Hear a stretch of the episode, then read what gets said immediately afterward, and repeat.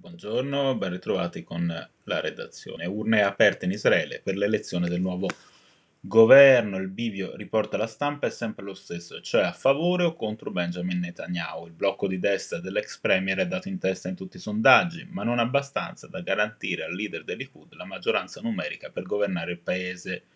Uno scenario verosimile per il Sole 24 Ore è quello di un vincitore incapace di formare una maggioranza, che significherebbe un nuovo governo ad interim deputato a spianare la strada per una nuova elezione.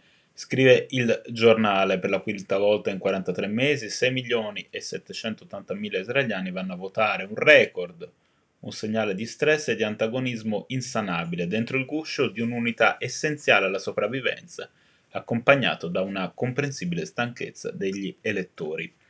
Per avvenire Israele si presenta un paese diviso come due blocchi, quello pro e quello anti-Netanyahu, primo ministro in carica dal 2009 e, dal, al, e, e, 2000, e fino al 2021. Scusate.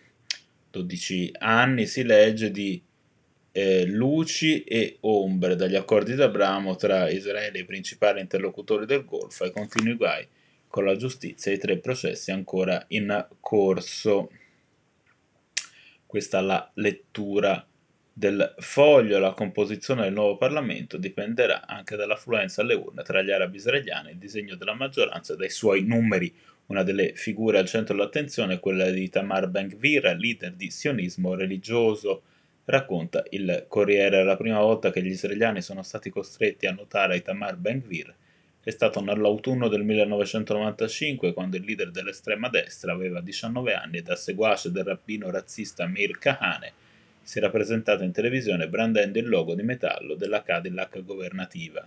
Abbiamo beccato la sua auto e presto beccheremo lui. Poche settimane dopo i Galamir, un altro ultranazionalista, beccò Itzhak Rabin con due proiettili prima ancora che su quell'auto potesse salire. Galeazzo Bignami è il nuovo ministro alle infrastrutture e mobilità sostenibili. Durante un addio al celibato nel 2005 fu fotografato con la svastica al braccio.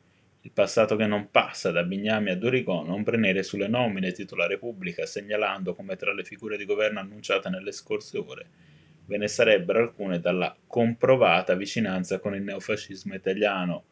Un ritratto di Bignami appare sulla stampa sotto il titolo Il nostalgico impresentabile della festa in divisa nazista a un posto di potere fra i patrioti.